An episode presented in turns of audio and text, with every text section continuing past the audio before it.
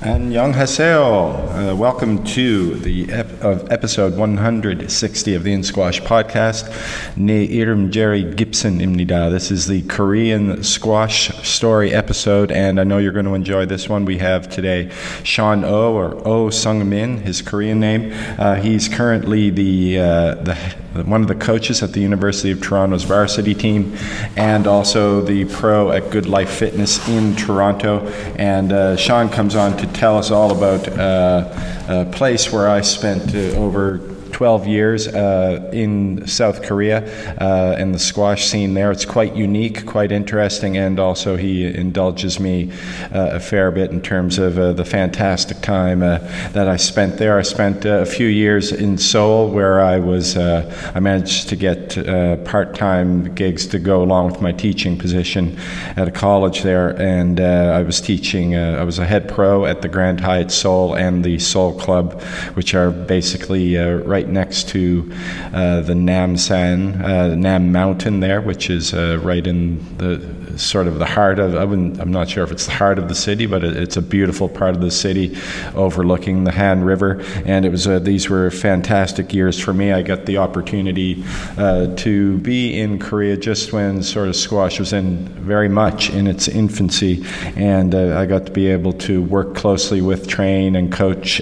several of the national team players at that time, and uh, one of whom uh, I really uh, did a lot of, spent a lot of time with, played a lot of squash with, had a lot of fun with, uh, Koo Ryun Wei, who has been uh, for several years one of the Korean national team head coaches. And Oh Sung Min and I talk a lot about Korean squash and the uniqueness that it is and how it started, and his a bit about his squash story as well. so I know you're going to enjoy this one. Episode 160 of the In Squash podcast with Oh Sung Min. Sean, it's good to good to see you. Good to hear your voice. And uh, I know we probably uh, met uh, in Korea while I was there, uh, and you know, I had uh, uh, we're having you on today to talk a bit about squash Korea, but also to talk about your your story, your squash story, which is you've come you came from Korea, maybe Seoul, I believe yes. near Seoul and now you're in Canada. You're the assistant. Uh, now that I know that, uh, you're the assistant varsity squash coach at the University of Toronto for the women's team, and you're also, uh, I think, a squash pro or used to be at the Good Life Fitness. If I'm not. Yeah, I'm still. Yeah, I'm still pro there. Still a pro there, and uh, you've mm-hmm. done really well uh, in Canada in terms of your squash over the, the last little while, um, and more recently playing in the Masters events, uh, which are fantastic and very deep very deep uh, uh, masters events in Canada because of all the tradition that goes way back. So it's great, to, great to have you uh, on the podcast, uh, Sean. Oh, thanks for having me, Jerry. 안녕하세요. Oh yeah, you're right. 안녕하세요. yes. Yeah. So, um, uh, first of all, uh, Sean, if you don't mind, give us a bit, a bit of a background. Uh, I, I, mean, I just laid it out a little bit there, but uh, you know, uh, who who is Sean O uh, in terms of your squash, and how did you end up in Canada where you are? Just a bit of a thumbnail, if you don't mind. okay, so my name is Sean O. currently coaching the University of Toronto varsity team. Uh, I coach women's team uh, in the Squash Pro at Dunfield Club in Toronto, Canada, and a member of Team Ontario Masters. Uh, Ontario is my province in Canada, so okay. in case everyone knows in Canadian territory. So if I and, was if I was in Canada, uh, I'd be playing for Team Nova Scotia. Yeah, we've got a good team. We we'd have a good team, I think. So we we'd compete with you guys. You know Matt. Do you know Matt Bishop? Oh yeah, he's he's good. Yeah, yeah, really so, good. Yeah, he, he he's would still good actually. Play number one, maybe maybe I would play number two uh, or three, but it, it would be fun. Yeah, maybe he's still good. yeah. So yeah, I got this a lot actually. So what brought you to move to Canada? So uh, I just wanted to expand my horizon. So when I was undergrad, actually I took biology that I had two choices for my life. A is keep playing squash, in this case, touring pro or something. And B is keep studying biology, so get a job after school. Mm-hmm. And I chose option B because, as you know, as everybody knows, squash is a bit tough to make money at that time back in the days, like 25 years ago. So I went to after grad. 25 years ago. Are you serious? You, you, look, you look 25. Thank you, Jerry. I'm 41 this year. 41. Holy Lord. Okay, I'm, So- fi- I'm 51. So Yeah. So yeah. So I chose option B to keep studying. so I got a job. Uh, before that, I went to the grad school. So I got master's degree, and then I got a job one of the pharmaceutical companies in Korea. But I felt North America had more options for me, so I moved to Canada. And I went when I moved to Canada first time, I never knew I would become a, a pro or coach out of U of T, University of Toronto. I never expected it. yes. So- So yeah, that was it. Oh, that's brilliant. Yeah. So uh, I think you and I may have crossed paths. Uh, I think just before I left, uh, before I left Korea. Uh, uh, you mentioned earlier before we had our little technical issue that it was at uh, I think a Masters squash event at, at, at that fantastic uh, facility. In uh, Yeah. Songnam. At the time, I don't think we knew each other, but uh, that was maybe one of the last competitive events in the long my long sort of history in, in Korea, and it was a fantastic one. Uh, it was a really well-run event. Uh, I think it was the kind of the Korea, maybe a Korean Masters uh, or Asian Masters event. I forget, but um, uh, ended up playing one of your teammates. Uh, you mentioned. Yeah, you beat him. you beat him badly. Did I? It Oh, was two. It was two one. I love the badly though. It's a two one, but I knew you anyways. So because Jerry Gibson is kind of famous guy in South Korea. So it's, this is not for you. This is for your listeners, for your podcast subscribers. So Jerry Gibson from uh, Canada, a successful junior player, came to Korea, and at the time, Korea had really a infancy. Its infancy was squash-wise. So uh, squash firstly introduced in Korea 1988, which is really not that long ago. that so long we ago. didn't, yeah, we didn't know anything about squash. Especially nobody knew what the squash is. And then Jerry came to Korea, and then your contribution was huge. So how to train better, how to train efficiently, and what to train, and how to prepare yourself for competition. So what was a lot. Yeah, what I would say, I mean, uh, when I first arrived, I got lucky. I, I managed to, uh, I hooked up with a guy by the name of Michael Ross, and he was the head tennis pro at uh, the Grand Hyatt, at the Grand Mhm. Hyatt Seoul. Mhm. And he was the sort of de facto squash coach at that facility. And we knew each other basically through mutual fr- friends through squash. He's Canadian. And he said, Why don't you take over the squash program? And at that time, there was a gentleman by the name of K.S. Park. I don't know if you know K.S. Park, Park Kwang Suk. Oh, he's my fourth coach actually. He's my first. coach. Really? Okay. Well, yeah. Well, well, he he is the godfather of. I, w- I would say I would argue uh, maybe I'm wrong, but the godfather of Korean squash. Yeah, yeah, yeah. He's my And, first um, coach. uh, he sort of he and I became really close, and and he introduced me to the Korean sort of all the, the sort of top players in Korea, and we used to train twice a week at the Hyatt, and they they were really uh, supportive, and then also uh, at the other club across the road, the Seoul Club. But uh, I think you know back during that time, that was when Korean squash started to get some traction. Started to, you know, there were guys like uh, Koo Ryun Hui, Yeah, yeah. national Mhm. coach, and uh, Kim Chang Chol, who was very Yeah. good at that time, and uh, a guy that I really had some great matches with, Jung Young Jun. Yeah. Yeah, very, very. Uh, I, I think great athlete. That guy, holy lord, he he he was good. He was very good. They were all good. Chang Chol was good, and obviously Koo, uh, national champion, was very They're all national team squad. yeah, they all were- on the they used to national team, and, and uh, we used to have some really fantastic uh, training sessions. Uh, and uh, the Godfather, uh, Park Kwang Suk, he he set it all up, and so together uh, uh, we worked well together as a team. I think there were a lot of separate uh, personalities amongst all those people. So at some point, you know, things kind of separated. But anyways, that's beside the point. So you you um, we'll get into that a little bit later. But you're you how how is uh, coaching the varsity team for you, Sean, at University of Toronto? Because that's a fantastic uh, tradition there. Yeah, I enjoy. I'm enjoying it. So actually, just I'm enjoying it, but at the same time, it's kind of challenging because uh, I would say coaching is a very different thing from playing. So just because you're a good player doesn't mean you can be a good coach. Mm. So, I mean, this is more about delivering ideas to someone else. So that's kind of challenging.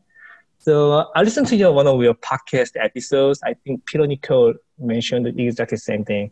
So anyways, it's to me, it's really fulfilling as a coach out of U of So one thing was what, what happened two years ago was um, men's varsity team.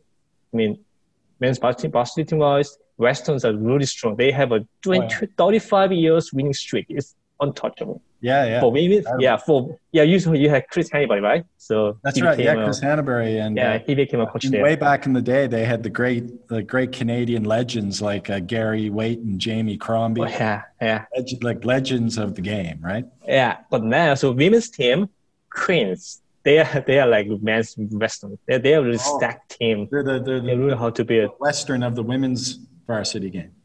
Yeah, but but Queens varsity team for women's they are like untouchable in Kingston.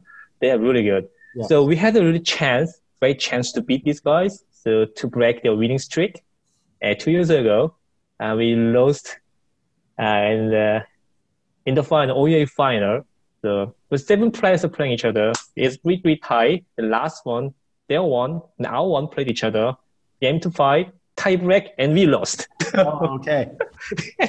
still, still, it must have been a fantastic yeah, experience. Yeah. Uh, yeah. yeah. And the agile coach, myself, and my players as well, they learned a lot during their tournament and event in the whole semester. So, agile coach, yeah, um, that is a really fulfilling job, and I'm enjoying it, but it's challenging too. And whenever I see my players are getting better, improving, and then that is a huge achievement. That's great, and uh, I think the fact that that you know you're still competing as well, and I think probably more so a few years ago because I was I followed you know your results a bit. You you had some really good wins in the Ontario uh, tournament circuit there. Uh, uh I guess the fact that you're still competing and still uh, playing at a at a good level that inspires uh, the players that are on the team when they notice that you're you know you're not just the coach you're you're training and you're playing uh, some good squash as well. Mm-hmm. yeah true. Yeah as a player i, I still compete but now oh, i'm just over 40 now. So so yeah, yeah, come on you you got to beat steve wren. Oh yeah steve wren yes actually yeah. i played him. So this past january uh, as a team ontario i played a canadian masters event in vancouver so I played Ian Power too. He's okay, yeah. Younger brother of Jordan Power. I, he beat me though. And it was a really good experience. And Steve Wren, I think he won British Masters, I think. Yeah, he, he did well in the World Masters. I think he got to maybe the quarterfinals of the World Masters. Uh, yeah, and he won well. British. He won British. Masters he won the British, too. and that that's yeah. that would have been over fifty though. I think. Uh, yeah, he's, he's yeah. older than me. Yeah. So it was a really good experience, and they are really skillful, and they got more experience than I did. So, yeah. So my coach was Kang Ho Seok in Korea. So my 1st coach. Talk, let's talk about that because uh, I wanted to bring that up. So uh, uh mm-hmm. uh, we're here. I think uh, one of our main focuses uh, to having you on is obviously to talk about squash in Korea, and we just mm-hmm. mentioned that you know back in the late 80s and when i was there was still it was very much in its infancy uh, but nowadays it seems like they have a very uh, i think a very impressive uh, infrastructure uh, there and, and, it's all it's all run by by Koreans uh, at the you know highest levels of coaching and refereeing. But where did you get your? How did you get started uh, in squash? Where did you get your start, and where did you play? And who were your your influences and coaches back when you started? Yeah, it's funny story actually. So my high school buddies and I were making a plan for upcoming summer vacation, and I wanted to play tennis actually. But one of the guys, he strongly convinced everybody to play squash. Oh, okay. And at the time, we didn't know what the heck is squash. He's playing a tennis in the room. We had no idea what it is. and then we jumped on the court, and everybody got crazy. Nobody left. So we made a deal, okay, first, first month, we're going to play squash. Second month, okay, we're going to play tennis. And third month, we're going to do something else. But squash first month and second month squash, third month squash. So we kept playing squash. It's so addictive. So Oh, yeah. that's how I ended up playing squash this long. And my coach was Park Kwang Sung. He's my first coach. Park Kwang Suk. And yeah, he's my Godfather. first coach. Godfather, yes. And then my second coach was Kang Ho Seok. He used to be a, a, a national Kang- team squad as well. What's Ho this? Seok. Kang Ho Suk. Ho Seok, yeah. Oh yes, Ho Suk. Of course, of course. Yeah, yeah, Kang Ho Seok Kang. Yeah, Yeah, he's, my he's, second a, coach. he's a big part of the Korean squash uh, team, Korean squash federation team. Yeah, Yes, actually, he's a head head head coach in Korea now. yeah, And Kong Sun Ryu is another coach. yes, He's taking care of women's team, and Kang is taking care of men's team. Right. So yeah, so thanks to my high school buddies, I got into squash. What was it then- uh, back during those early days? I mean, you know how to play now. You know all the thing. You know everything about squash uh, that there is to know. But uh, back then, when you knew nothing, what was so Nothing. addictive? What was so addictive about the game? It was just fun, you know. It's so fun there. So just get in the room, bang the ball to the wall, and we had a team. So two lines just above the team and just below the ceiling. Just get up to the front wall, just hit it. And the rallies are so long. Yeah, So we had a really fun there. So and then coach came in, okay, no, no, no, you gotta grip like this, and then the fun swing is you rock it up and follow through. So oh, this is what Well, it is. he, he would have been a tremendous guy to to learn the game from because not only had he been involved in the game for like I think a lot of the young Korean squash coaches at that time might not have known a lot about the game, but he knew a lot about the game, and he actually he was one of the more he had a really stylish uh, uh, game. If, if you know, he had a real he was real stylish in the way that he swang the racket and moved around on the court. Uh, so that uh, I guess he would have been a you know the perfect guy to, and he was very passionate and a lot of remember he was quite a lot of fun as well. Yeah, I don't know how, I don't know where and how he got the ideas because there's nothing there. He had to start from scratch because squash mm. was not popular at all at the time. But I don't know how he got the ideas, but his teaching skill was really good. So he taught me quite well.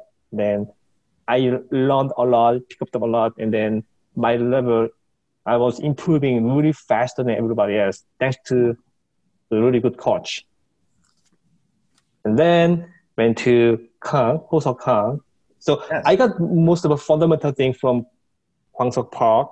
And then I went to uh, Hosok Kang, and then he kind of elaborated like, more details and Yeah. more fancy skills. Yeah, yeah. Well, uh, uh, Kwang Suk was sort of fundamentals, and uh, uh, I just remember him having really, really good movement, really good racket skills, preparation. But he, you know, he was prone to he liked to party a lot. If Oh, yeah, yeah, uh, it was almost every night, almost. Yeah, a lot. I, I, you know, I had to be careful when I hung around uh, him uh, back in the day. but uh, I know what it is. yeah, but uh, uh, Ho Suk is more. I think he's very, very uh, good at what he does. Obviously, he produced a lot of good, uh, and those, you know, the Korean Squash Federation team, the other coaches yeah. as well. They produced uh, some really good players from scratch, like we said. But uh, so, where were you playing uh, in Seoul back? Like, which clubs uh, were you playing? Uh, out of Seoul, I I was born and raised in Seoul, so and then I played in Seoul as well.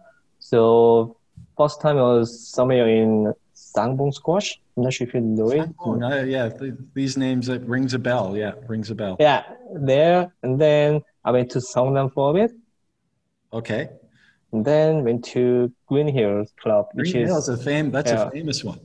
Yeah, this which is where Kang is. Kang was. So Okay. he was head coach there, so I went there. Then I learned a lot from him, and then the time we had a really good juniors around at that time, so I was kind of sparring partners for the juniors, and these juniors became national team players, which is Song Seon Mi and Taehyun Lee and this guy. Okay, yeah, yeah. There was one I forget his name. I played him a couple times. Very tall. Uh, he would have been around the Kim Dong Woo's era. Oh yeah, Tong, yeah. Very tall guy. I forget his name though. Uh, but he was quite good. He played on the national team that uh, represented Korea in um, when the Asian Games were in Korea. I forget his name though. Um, kind of tall fellow, good looking guy. Um, Everyone's good looking.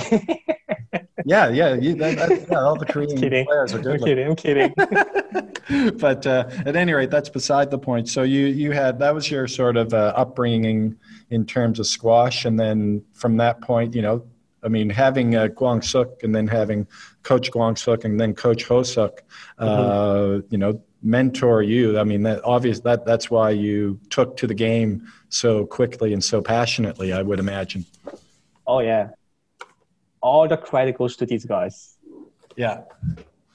Oh, for sure, yeah. I mean, uh, and th- uh, basically the same way for me. I mean, when I arrived in Korea, I was looking for someone to play. Then I hooked up with with Michael Ross at the Hyatt, and Guang Coach uh, Park was there, and he had the passion. You know, he I think once he saw that I was there, you know what I could bring, and then he latched on to me, and we were really good friends. And then he introduced uh, he introduced me to uh, Coach Koo, uh, Koo mm-hmm. who became basically one of my my best friend uh, over that time while I, I, was there, my best squash friend for sure. Uh, now, talk about a little bit. You know, Korean squash has, uh, in my estimation, has a mm-hmm. tremendous uh, infrastructure, uh, and they've done it all on their own, and they've done it pretty much all on their own and all from scratch. Uh, in terms of uh, you know their national team from the Korean talent, from uh, highly highly qualified uh, coaches with their, their highest levels of coaching and also referees. So uh, just speak to that for a minute, what the Korean Squash Federation has managed to sort of, uh, if you could, sort of achieve on its own.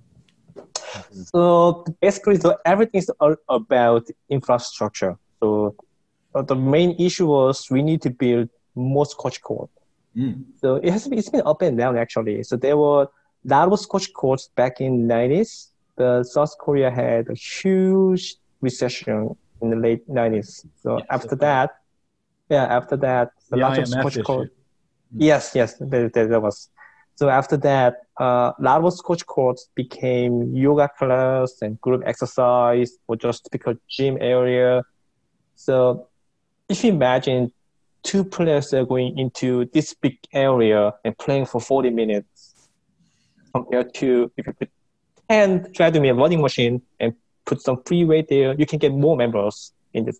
So it's economically, squash is not that, uh, doesn't have that huge advantage there. So as of 2020, this year, I think we need more squash courts countrywide. So some particular, uh, some areas in Seoul, uh, in South Korea, Ulsan had a lot of squash courts, which is uh, like, but Seoul has the most popular most population in South Korea. The quarter of the population lives in Korea, uh, Seoul area, but we don't have that many squash courts. So it's kind of unbalanced. So we gotta make it balanced, match up. So that's the, the biggest issue, I think. And highly qualified wide, highly qualified coach, highly qualified referees. Uh, I think we gotta define what the high qualified means mm. because there was there's been no top PSA players in South Korea. The right. highest rank was Sun Mi Song. She was 41 in the world, but he's still playing. He's not. She's not a coach now. He's still active. And the men's side, nobody nobody broke top 100. Right. The first one was Young Joko. He was around 120, 110. He was the closest one, but everybody else is below 200 or something. Mm. I'm not saying they are that bad just because South Korea has really far, far east corner, geographically, they are really far away.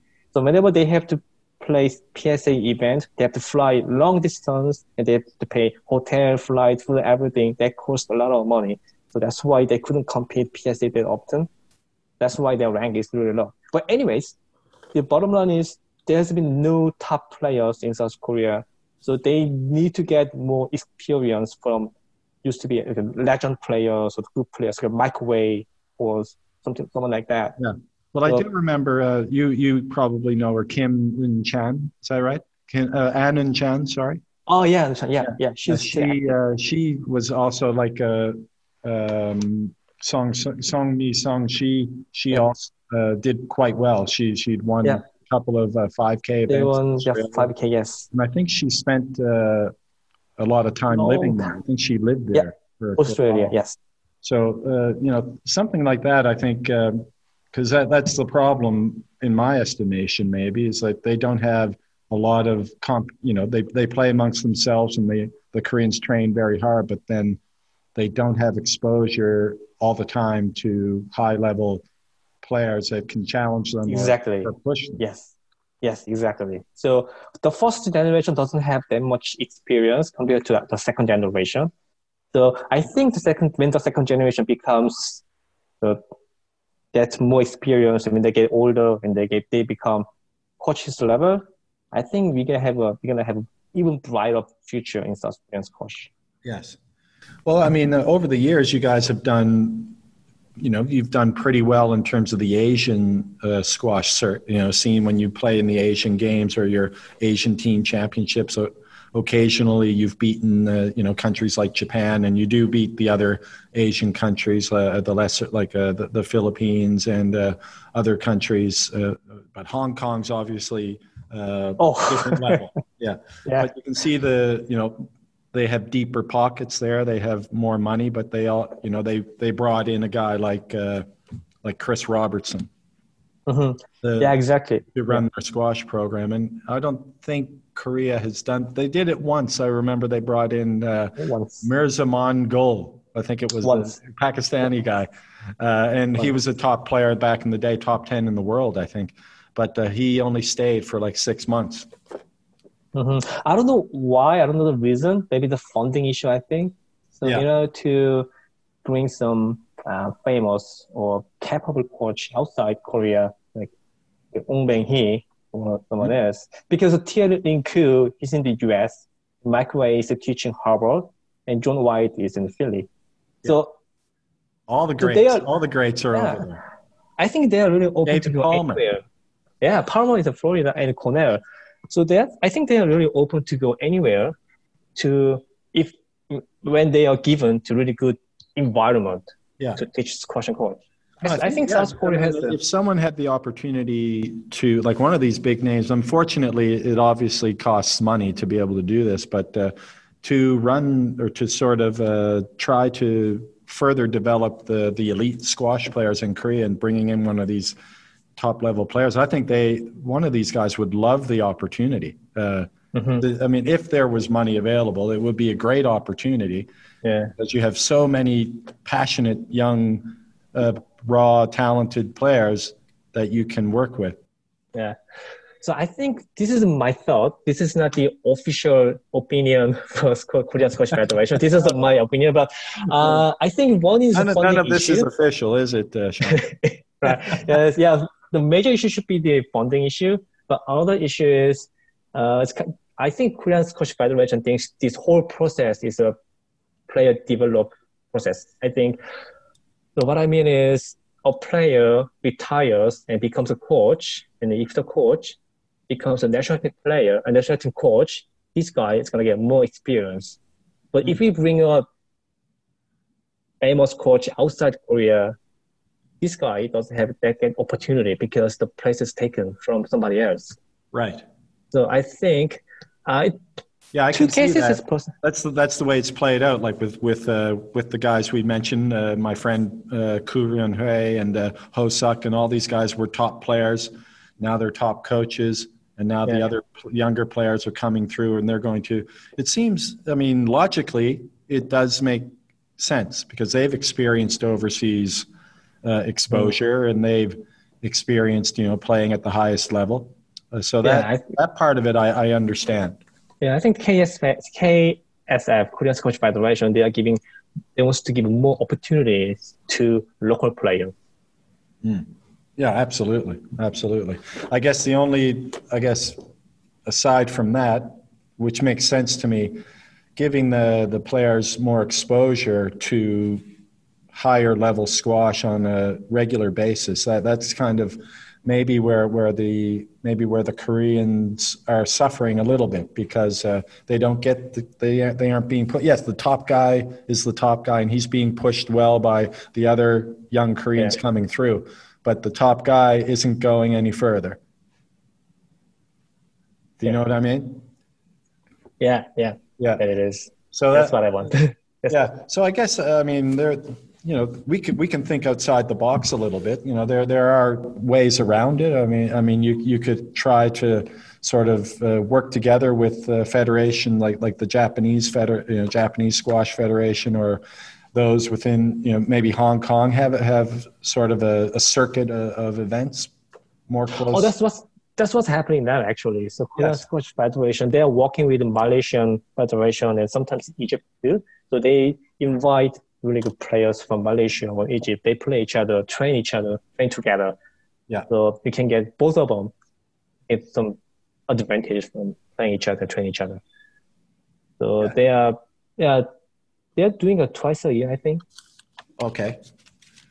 Yeah, twice. Yeah, yeah. So I mean, stuff like that. Once it becomes sort of maybe, uh, if it could become more routine, like more of a routine kind of thing, uh, then perhaps you can overcome.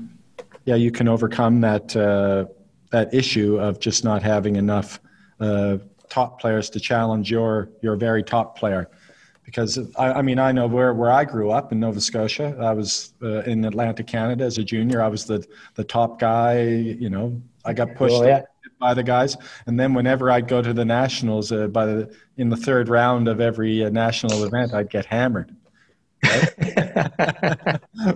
so it was like, oh, how can you know I suck or you know it, uh, it, it's kind of demoralizing, right? Because, you know, as soon as you play a, someone from a region where it's very deep and you know the players are all better than the players from your region, then you know you're in trouble. But if you can, yeah, you got to go bigger stage and bigger stage, even bigger, like more experience. Yeah, no, exactly. Now, now we've talked elite squash, but I know club level squash is also mm-hmm. fantastic in Korea. It, it's oh, very, yeah.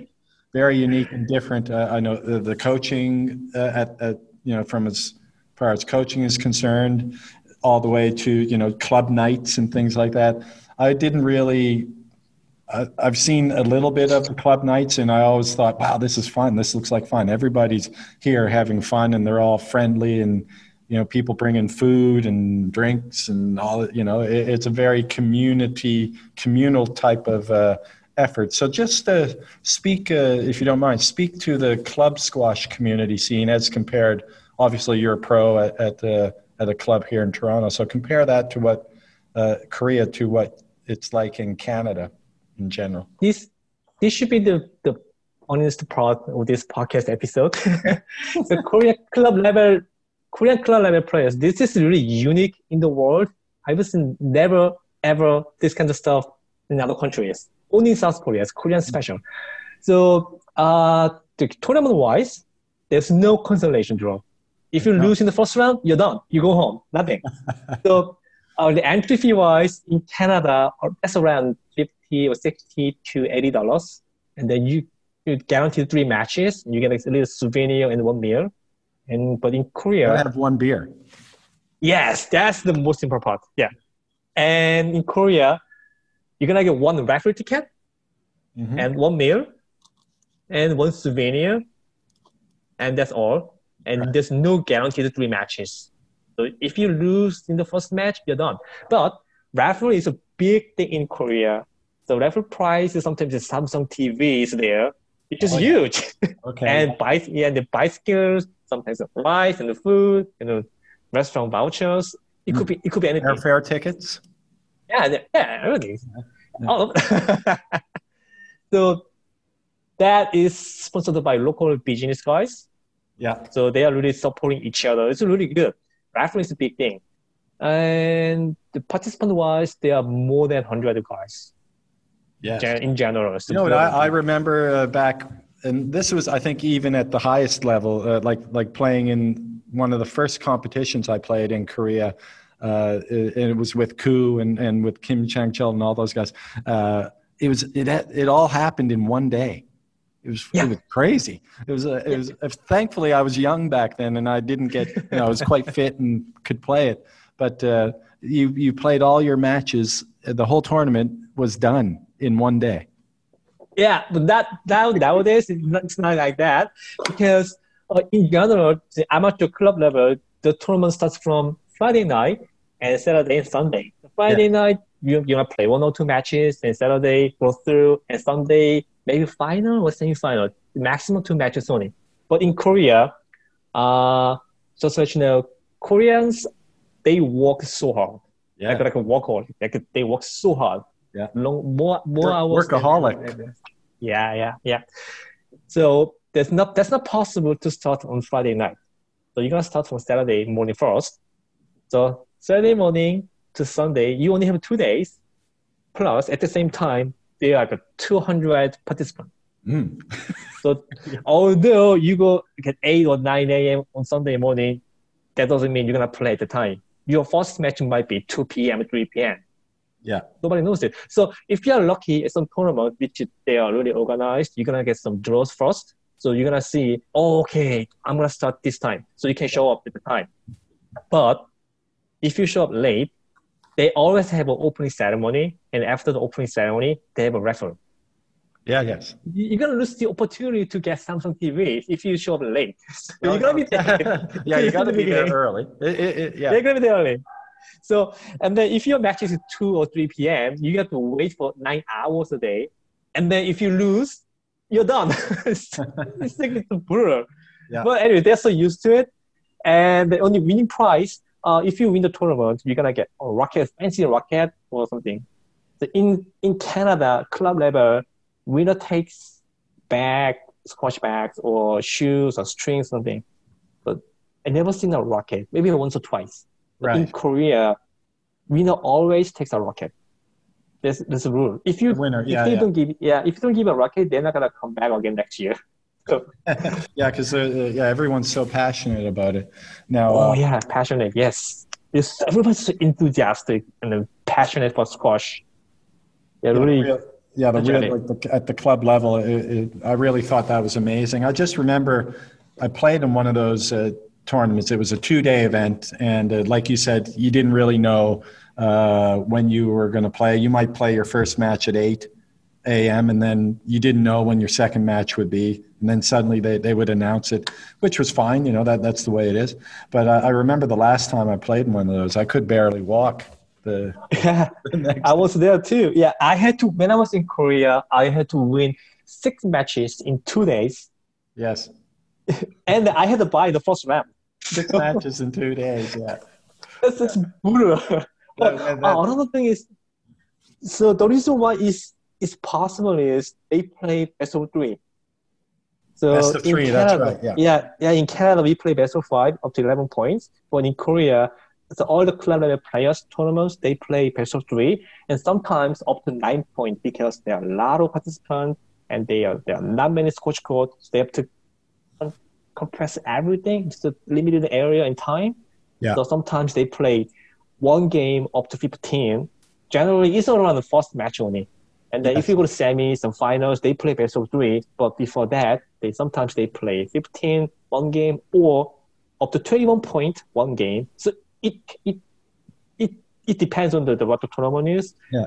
But anyways, sometimes it's brutal, but if you win, that is gonna be really sweet.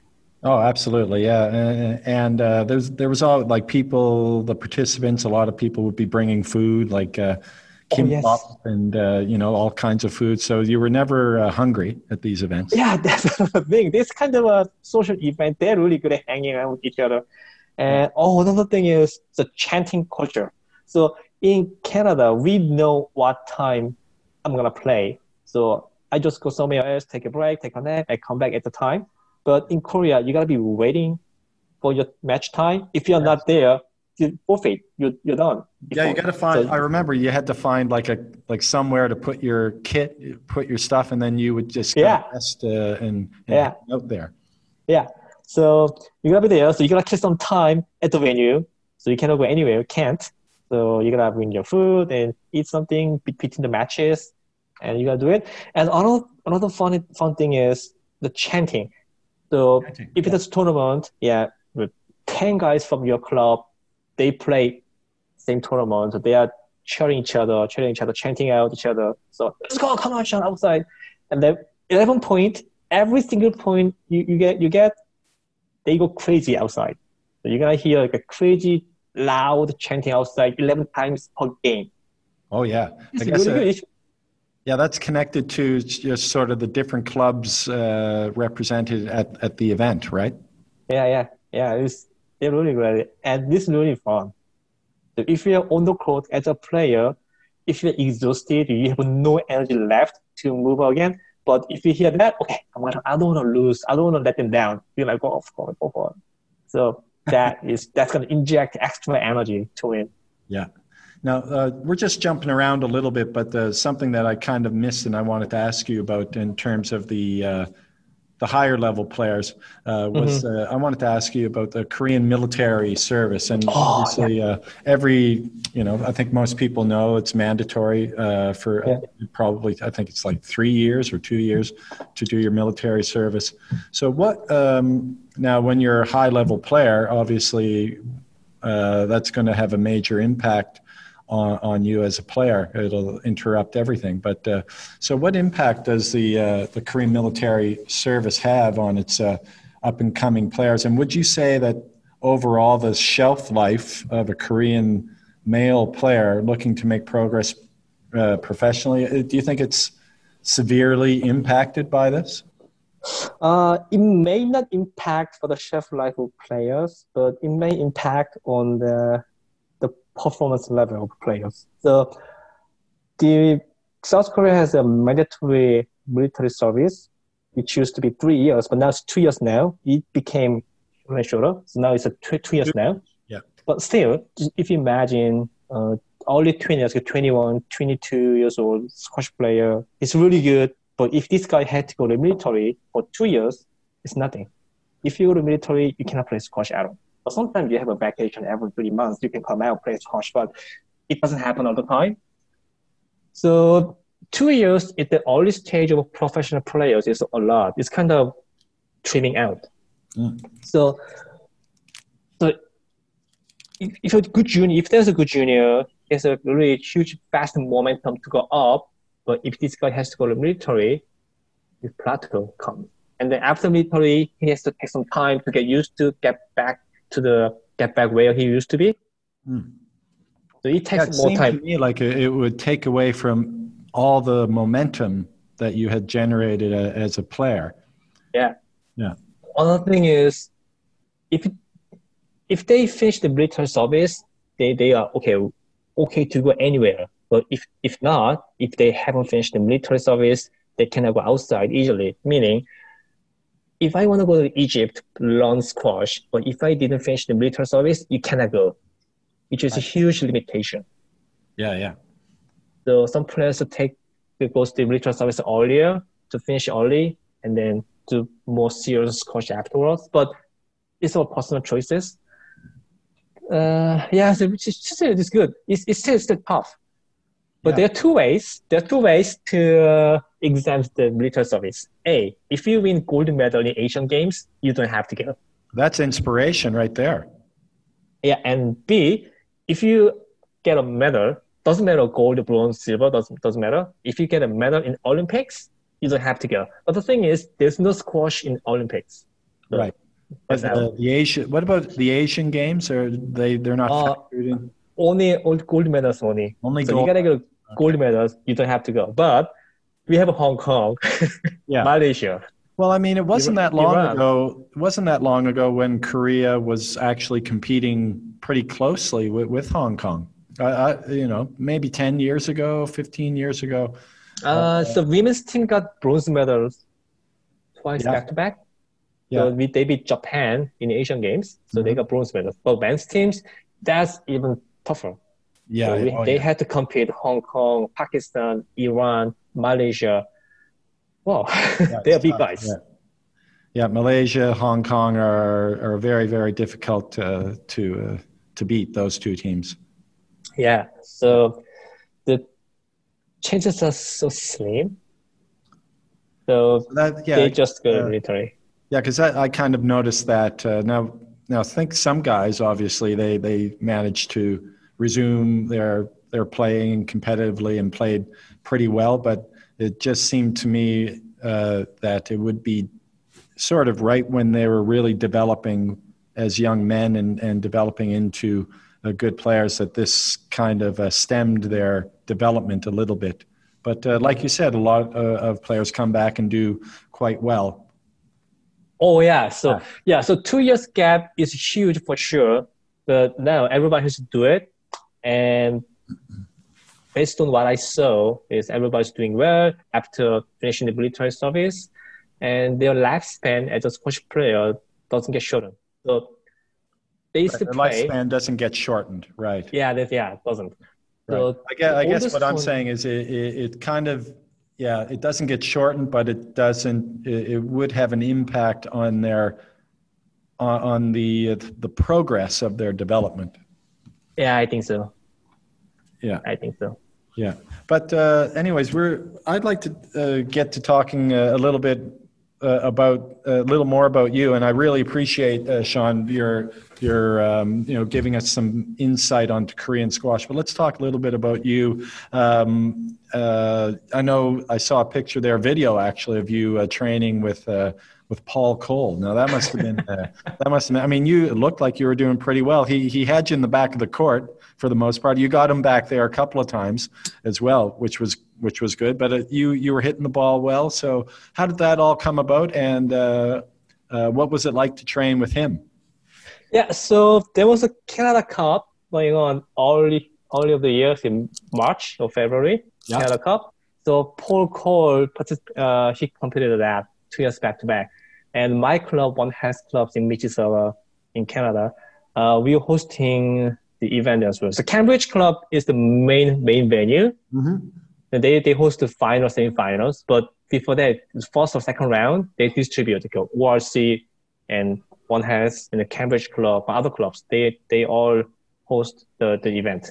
And Paul Coll came to the club because he has to play there. So he came he, he came to Canada two days earlier because of jet lag and to get used to the the environment. And then our club manager invited him. Then I joined there. okay. I, I jump on the court. And well, the, the club manager arranged everything. So you can play the local pros for warm up before your match. Then he was toying with me, torturing. then I was his, I was his toy. I thought my ball was tight enough to the sidewalk, but he was smiling, smiling, and your ball is not that tight.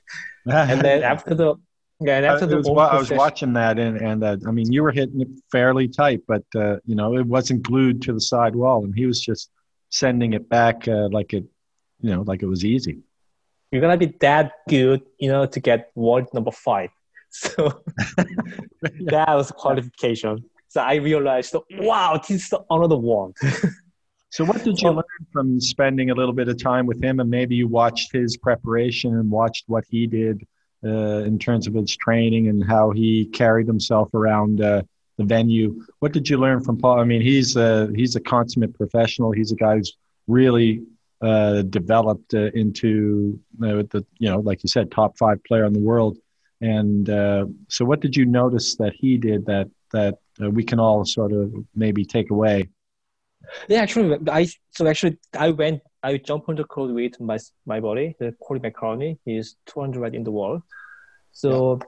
we had a session all three, Coll, Coll, myself, and Corey, and we threw a lot of questions to Paul in the court. and then how you train, and then what's the, the biggest thing you think in the game? I mean, the, how how you manage your crisis under the pressure, how yeah. how you take from the crisis. so that bunch of information. Yeah. So everybody plays differently. So Ali Farag with Egyptian guys, they play more aggressive way, but Paul is more safer and more fundamental based on strong cardio. That is his game plan, which is mine too. Really? So, yeah, you look you look fit. Even I mean, like I said, you look fit. You don't look forty one, man. Thank you. so sadly, this podcast shows only voice only. It doesn't show my face there. no, Come to my Instagram. no, no, I, I can see it. Oh, but I, I, can see you, but um, uh, you know, obviously the listener can't see you, so they're just going to yeah. trust, trust my judgment. He looks like he, he's about twenty. I think he's so yeah. So after after the on coach session, we all went to the gym together. So Paul Coll is known as a really good guy at the weight training thing. Yeah, so I asked his training schedules like, how often do you train and then what's your weight training program. So he didn't give us that much details, but he gave us a general concept of how it does. So then I was kind of kind of copying his his program and modified to myself. Yeah. So it was a really good experience. So I met him last year and this year as well, two years back to back because he played the Canada Cup twice. Yeah. So yeah, every year Yeah, he, he comes played, in. uh, who did he play in the final this year? Oh, he played Greg Lobban, right? In the final? Uh, a moment, Tarek Momen this Tarek year. Momen in the final. Tarek Momen, and Tarek won. Tarek won, yeah. Yeah, last year, yeah, And then Tarek, really- went on, then Tarek went on to win the World uh, Open yes, he carried Yeah. the momentum. against against uh, Paul. Yeah. So they yeah. Yeah, that was a preview. revenge. Yeah, preview and yeah, exactly. That was fun to watch. These two guys playing uh, really. Uh, Tarek is the Egyptian player, but it's different between Tarek and other Egyptian players. Farag, Gawad, and Tarek. These three players they play differently. Mhm. And it's really fun to watch. And Yeah, they're all. I mean, yeah, I like watching Tarek because he's uh, uh he's so uh, deceptive. You know, you don't Yeah. really know Yeah. what he's going to do, and he and because he's so quick and so fit, and uh, he's got all you know, he's he's got a really. So I wouldn't. Yeah, a little bit unorthodox in the way that he hits the ball. Yeah, his movement is very different from everybody else. So he used one foot position, generally goes back. He used the right foot on the backhand side generally. Everybody does the open step or two two foot position, but Tarek goes always one foot. That's one thing I can notice. Yeah. And Paul is just Paul. He he gets everything. yeah, yeah, yeah. He doesn't do as much. Uh, I mean, he used to be uh, notorious for diving around the court like uh, Miguel Rodriguez, Uh, Mhm. but he doesn't do as much of that these days because I think he's more. I think he realized, you know, he needs maybe needs to be uh, more efficient with his uh, movement, and he moves the ball around a lot better. I think now. that is, uh, I even read an article from Squash Site, and his current coach is Rob Owen, and Yeah, I think Owen. he, yeah, yeah, he told to, his opinion was Johnson can never do. yeah, never. He, oh, That's what he said. Rakan, He he walked yeah, that's what he said. walked around the court. So, yeah, Paul Coll's movement is really great, but I think Rob Owen wants him not to dive that much. Yeah, absolutely. Yeah, Rob Owen's great. I don't know if you, he was on my podcast uh, a while ago and uh, it was really fun uh, talking to him. But he seems to be uh, a guy who, I mean, he, he knows how to coach, he knows how to identify um, where to improve a, a player's uh, game. And, and uh, I think the players that he works with, they all really respect him and, uh, you know, they, they love working with him. hmm Yeah. So I I read the article from Rob Owen, and I think they're what is the what I don't know what they're doing in their camp, but yeah, Paul Coll changed a couple of things. The movement he doesn't dive not as much, and his grip. He's he's holding the racket a little bit upper compared to last season. Yeah, So those two things are noticeable, I think. right on. But anyways, overall, yeah, I learned a lot from from Paul Coll. so No, it's, no it's doubt. number five in the world. Yeah, it's really good. He's your, he's your, he's uh, when when he whenever he arrives in uh, Toronto, he's uh, you know he's going to be get calling you up for some sparring. I hope so. And then off the court, he's a really nice guy. He's really gentle and humble. He's really a nice guy.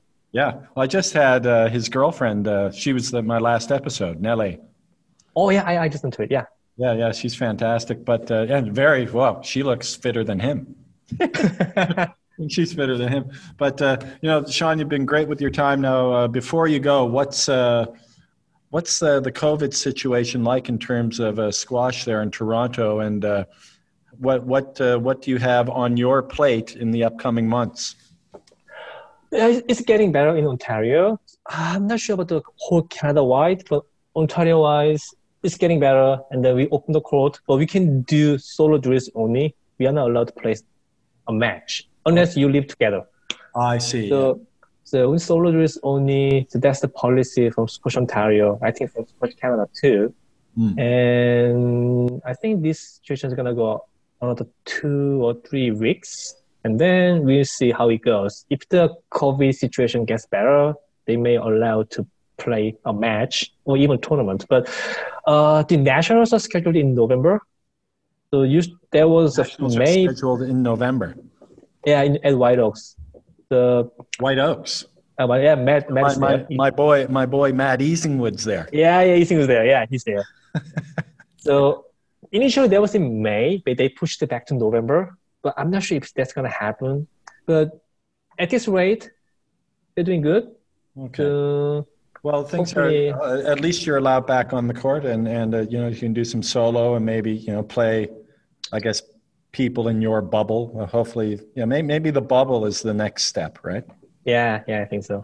Yeah. So there's no lessons allowed, no matches allowed. We can just do solo drills, and then after solo drill, the the cleaning steps comes in. They wipe out the clean the court for half an hour, and next person comes in, and then it takes a lot of work. Yeah. But I think that's that's, that's necessary and reasonable. Oh, absolutely. Ab- But absolutely. slowly, yeah, slowly but surely, yeah, we are getting there. Yeah, you've got to do that stuff because as soon as someone gets infected and they trace it back to uh, your club or squash club, then everything shuts down. So, Yeah, actually, there's a research paper published in uh, in May, uh, March, I think. There's a epidemic research paper in Slovenia, and one play one player uh, came from Italy, and he got positive from COVID, but he didn't know at the time. But he played his body. Yeah.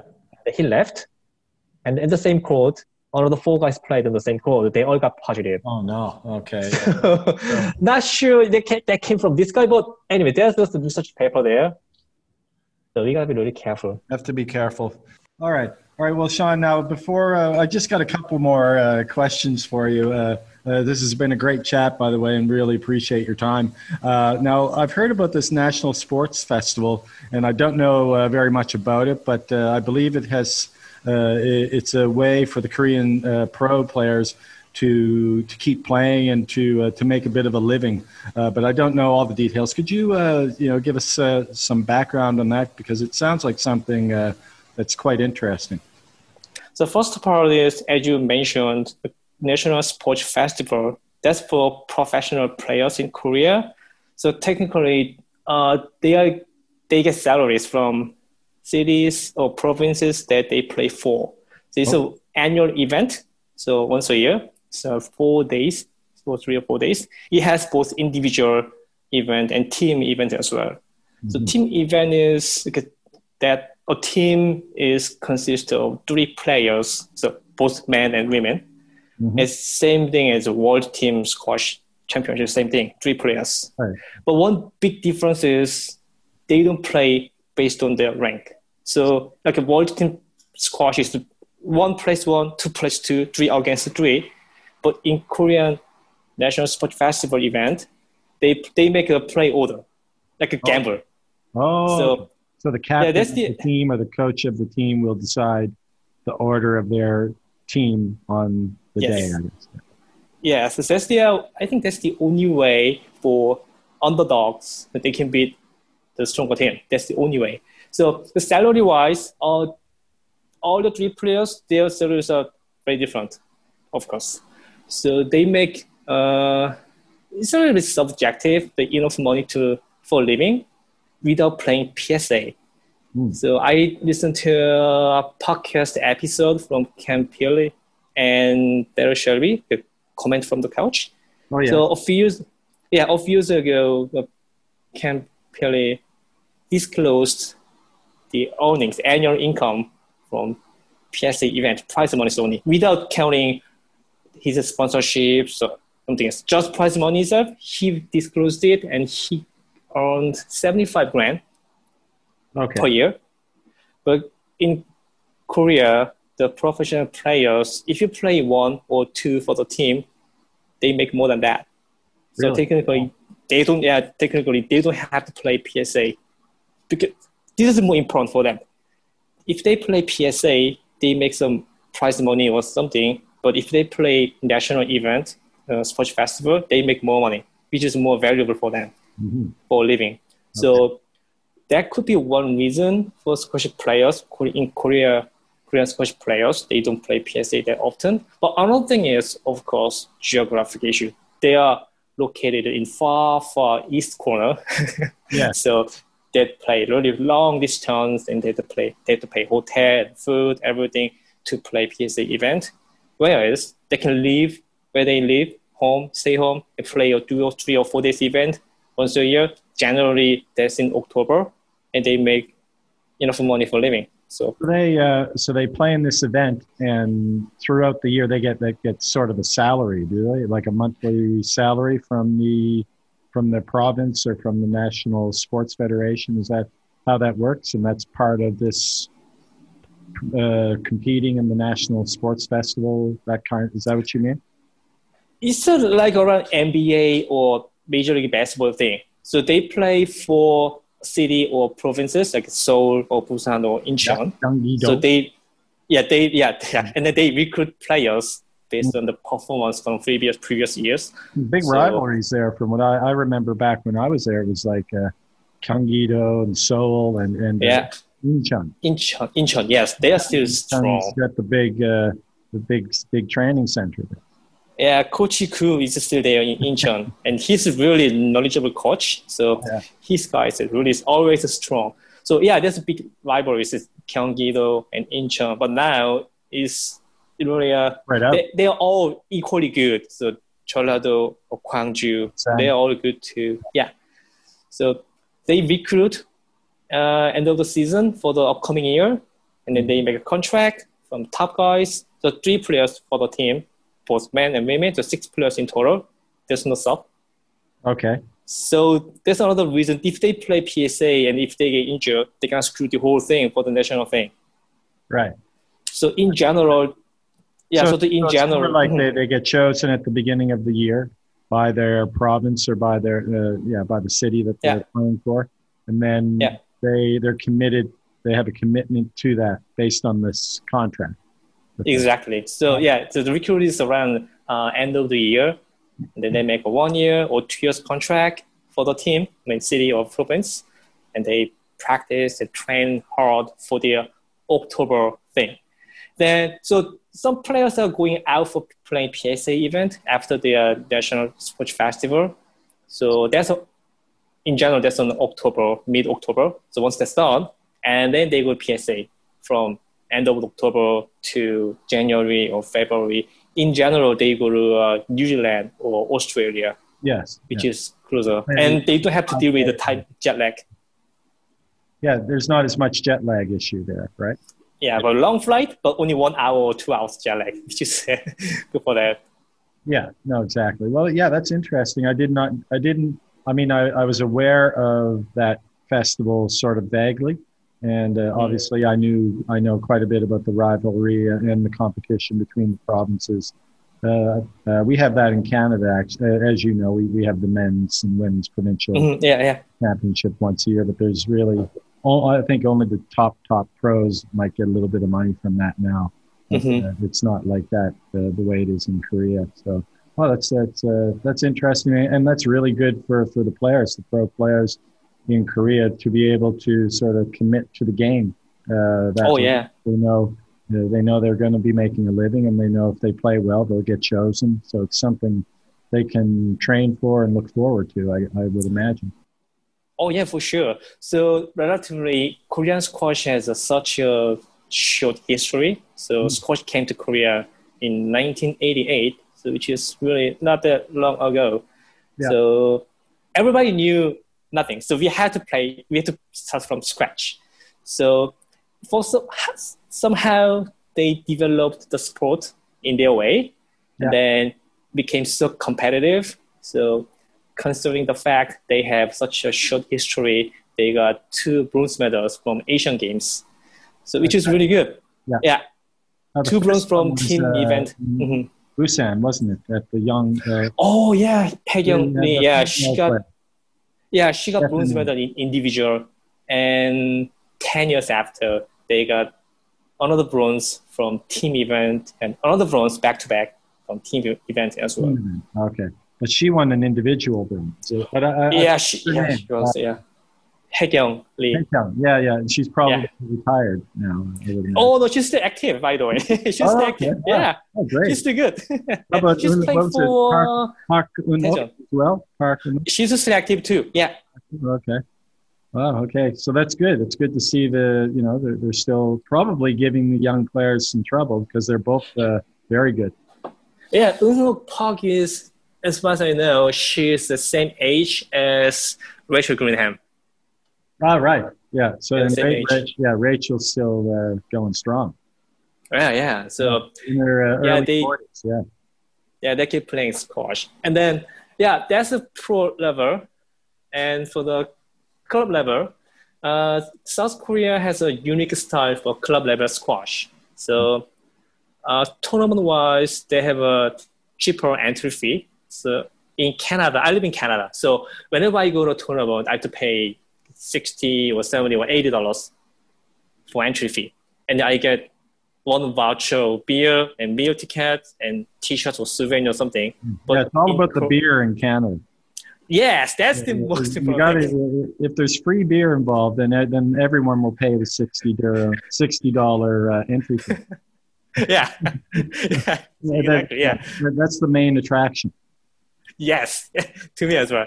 So, and oh, we have three matches are guaranteed. So whenever you yeah. lose or win the first match, you gotta play consolation and other complete. Mm-hmm. But in Korea, there's no consolation draw, but it's cheaper than anywhere else. I think the entry fee is only fifteen or twenty dollars only, but you're gonna get nice uh, raffle ticket, which is a if you can win a Samsung TV or fancy bicycle or something. Yeah, because yeah. Of, yeah, most tournaments are sponsored by uh, local business guys, so they are they're supporting each other. They're really active and then fun and then enthusiastic. They're they're all good. So you can win you, you're gonna get a chance to win something as a souvenir but if you lose in the first match you're done there's no consolation draw that's it yeah yeah, because yeah, then, because then you should stick around for the. Uh, it, it's more of a fan, uh, sort of a community or club environment there, right? So if you and I were on the yes. same team, and uh, I lost and you were still winning in the tournament, yeah, I would yeah. be expected to uh, stick around to support you, right? Yes, there's a chanting. This, this the thing. The uh, you know thing. what, uh, Sean? I, I do remember actually. You, you jogged my memory the last time when you we were talking about um, earlier when we were talk, uh, talking about the match, uh, my last match, and you were there uh, when I played in the final against your your my teammate. I remember you chanting in in the audience. You you beat him. actually, yeah, actually, in, in retrospect, you, uh, you were in the gallery chanting. Yeah, because he was, he was on my side. And actually, he won the Masters event, I think, the same year. Okay.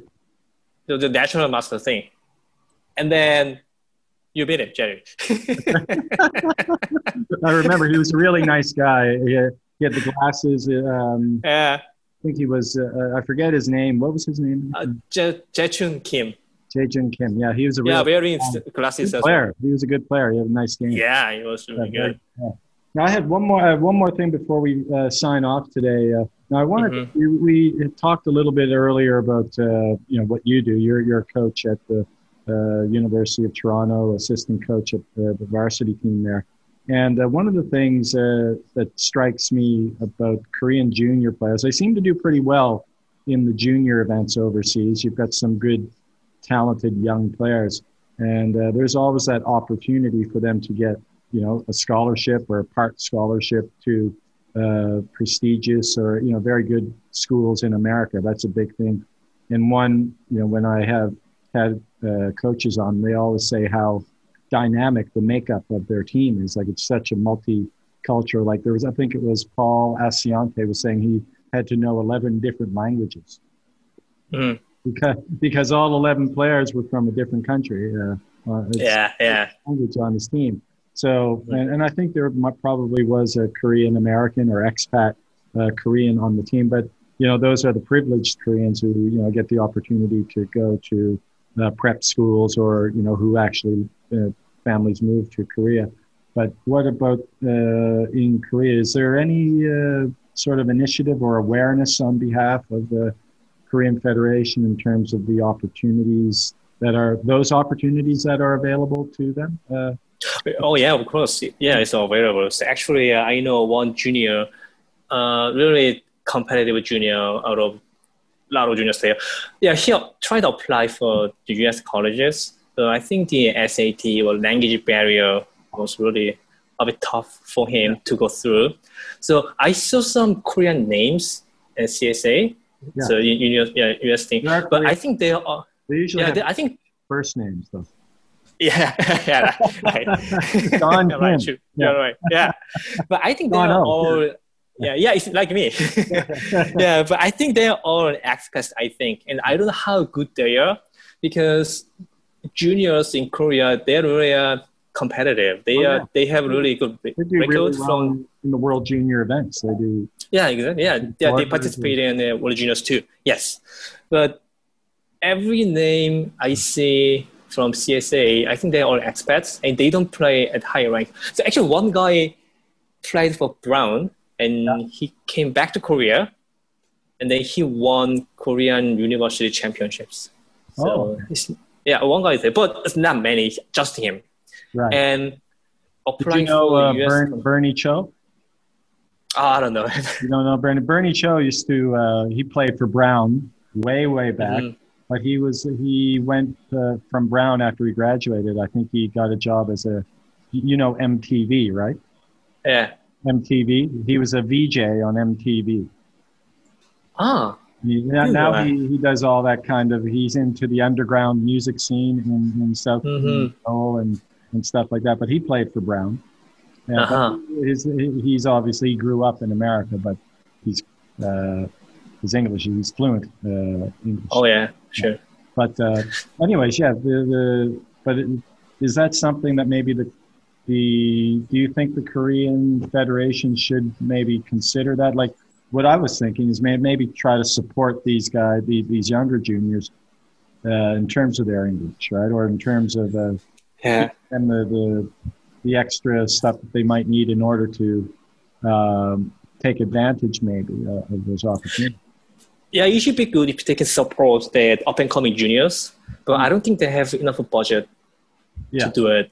So uh, coming back to Korea, I've seen okay, two cases now, but from a player finished his high school or secondary school in Korea and apply for U.S. college they have to take SAT, their university entrance exam. And another thing is the language barrier. Yeah. Korea doesn't speak English, so they might be really a big challenge for them. Yeah. So I, I never. Maybe the best. Uh, uh, just I'm just thinking myself now. Maybe uh, the best opportunity would be to do get them into like a prep school or or a private, you know, a school that that has a hot like a high school squash program. Yeah. So at a younger, yeah. and then they can develop their language skills and also their awareness of uh, SAT, what they have to do for that. Yeah, so not in the US, but I know some juniors, they are training in Malaysia because Malaysia is relatively strong mm. and good country for squash in Asia. So some juniors are training in Malaysia and they went to prep school and high school as well. So okay. I don't know. Yeah, so one of them is uh, aiming to go to uh, uh, a university in the US. And he, she's a member of the national team junior in Korea. Okay. I think she's uh, under 17 now, but when she, once she gets to uh, grade 12, I think she's gonna apply for the university. And then if she does it, if she if she makes it, she's gonna be the first one to go through the U.S. college in Korean history. Well, that that makes uh, that makes sense. Like to go to Malaysia, they've got a great uh, even Hong Kong, I'm not sure what relationship Korean squash has with Hong Kong. Or, oh, they're they're close. They're close. Yeah, mm-hmm. uh, I mean that that would also be. Uh, I guess, I guess going to an English speaking school in Hong Kong would cost a bit more money than it would in uh, Malaysia. Mm, yeah, I think so. And housing as well. They are yeah. very expensive. Very expensive in Hong Kong. Yeah. Oh yeah, I heard it's it's really expensive. Yeah. Oh, another thing is for club level, I, I forgot to tell you that. Uh, this is really a interesting story for uh, your listeners oh, outside sure. Korea. Oh, we yeah. love we, so we love the interesting stories. Yeah.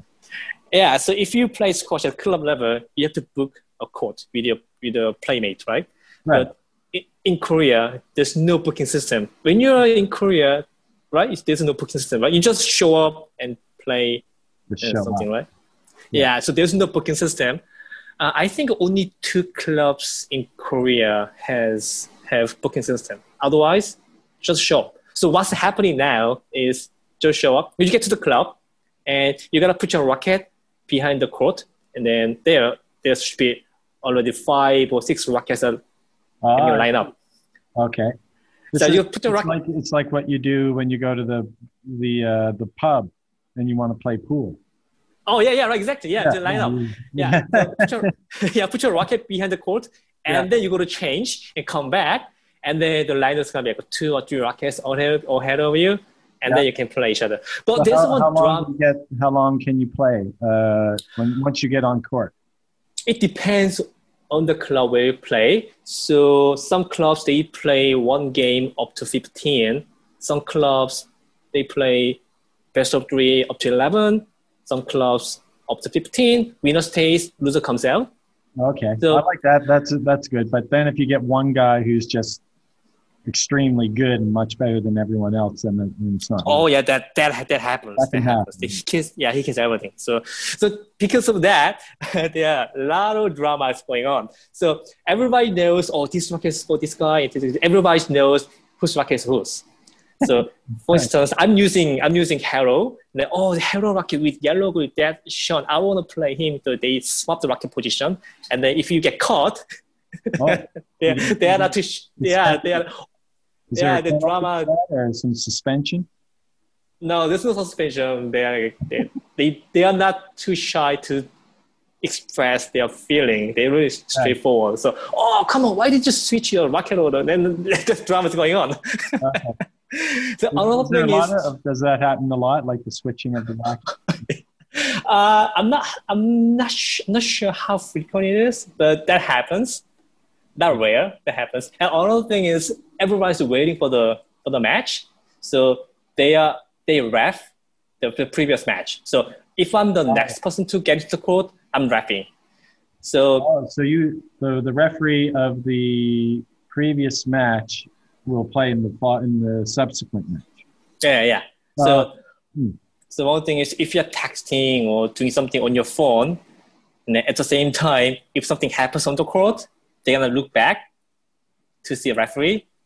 I was not watching the thing. I was texting, and they yell at you. Oh, come on! What are you doing? Your job is refing my match. so, no, exactly. so, Yeah. yeah, You, another you have respect, you have to respect the process, right? Yeah, yeah, you got. Yeah, there's the another drama is coming up. So, but one good thing for Korean squash in club level is this is really biggest difference from every, everywhere else. When you get a membership, uh, you gotta get a beginners clinic I see. automatically. So the lesson comes with the membership. You don't have to pay or you don't have to register separately. So whenever you get a membership, you're gonna be enrolled in a beginners clinic automatically without paying extra, which is huge for squash community. So you're gonna learn okay, how to swing forehand, backhand for a couple of months or three months. It depends. So that's gonna be a huge So is that part of Huge. Before you can actually join the club night, like where you come and put your racket on, uh, behind the court, you have to go through the lessons first. Yes. And then once you get the, uh, once the coach says you're ready, then you can. yes, exactly. Oh, cool. Yeah. So all those coach pros are at night. So It's because of their lesson comes Like from. golf. Like uh, if you join a golf club and you're a beginner, Mhm. that's kind of what they do. Uh, rather than you going out on the course and slowing everyone down because you can't hit the ball Oh yeah. the fairway, you have to Yeah. take lessons and demonstrate that you can actually play and you know the rules. And then once the club pro says you're ready, then you can Mhm. join. The, That's just exactly yeah. Yeah. Exactly that system. So uh, first one is a safety. So if you don't know how to swing, and then if this guy goes to the game court right away without knowing nothing, and he he may have really large big swing and he may hit somebody else. So it's it's really dangerous. So they that's the policy. If you get a membership, if you're novice or beginners, you just go to the lesson court and get some lessons, and then you can go to play a game to next court. They may take two or three months, but you don't have to pay extra because that comes with with your membership. Oh, I see. And the membership, yeah, then membership fee wise, it varies from the club, but in general, that is around eighty dollars to hundred, or if it's a fancy club, it's twelve hundred. Yeah, hundred twenty ish, one twenty. But it depends. It's relatively expensive in Canada, but less comes with it. So overall, that pays off. Right. There's some really nice clubs in Seoul um, that I've played at. I mean, some really fancy ones, but also some some clubs where they have uh, like inside the club they've got the Korean uh, bathhouse as well, like the Jim Mhm. Jil jjimjilbang and and the Oh yeah, and, uh, what's it? oh yeah, it's a so so I club. their- Yeah. I think you meant you uh, w- one of the clubs you mentioned earlier uh, had that jjimjilbang or, or uh, this is like a Korean bathhouse. Uh, yeah, yeah, right, right. really yeah. really amazing uh, like so after when you finish playing obviously you you know at the highest levels the high the best athletes in the world they go to the cold tub then they go to the Mhm. hot tub Yeah. and they have those facilities but so do some of these uh, korean clubs Yeah, that club was really nice, but sadly the club is gone. So what was the the name of club that, was that club? Uh, so so leisure.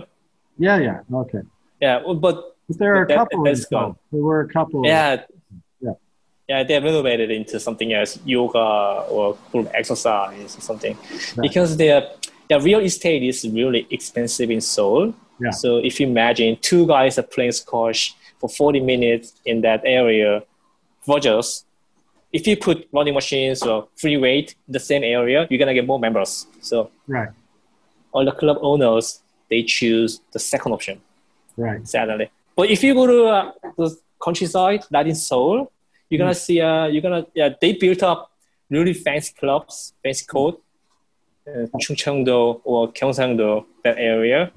They, yeah, they're really new, Hmm. and they have a, the uh, the quality of the court is really super nice Wow. because they're they're, they're cheaper than Seoul. okay well, i'm looking forward to uh, my next visit to uh, to korea Yeah, yeah, same here. I wanna go. I wanna visit Korea too, but the COVID thing doesn't let me. no when was the last time you were in korea Oh, I I've been there every year to play a national festival. Oh, okay. yeah, yeah. Yeah. So yeah. So I got I have- got gold. have an obligation uh, uh, to the to your province or to your. Oh, I, I didn't have any obligation because I didn't get any salary or something. Right, right, but still, still, maybe a personal obligation, like you, you feel. yeah, exactly. Yeah, it's for Yeah. my self esteem. yeah, for your self-esteem and also just to be with your friends uh, from back home. I yeah, know exactly. Yeah. I really miss uh, I miss playing in the competitions back in Canada. So hopefully one of Mhm. the do that. Yeah. So, uh, uh, well, Sean, uh, you you've been really uh, it's been fantastic uh, talking to you, and you've been indulging me. And you know, I had such a wonderful such wonderful years in Korea, and you helped to relive those memories for me. But more importantly, you gave us some background on uh, a wonderful uh, squash nation, Korea. Very passionate about the game. Everybody that plays there, and you're one of those uh, uh, great players that's been produced by their their squash program. So uh, really appreciate you coming on, and I'd love to uh, to have you on again uh, next year. Maybe we can revisit uh, and talk more about Korean squash. Oh, my pleasure. Thanks for having me, Jerry. Well, that was a fantastic look back and fantastic uh, explanation by Sean of squash in uh, South Korea. Uh, they've got a lot of promise there. They've got a, a very good uh, junior program, and they play in most of the, or many of the uh, European junior events, even in the U.S.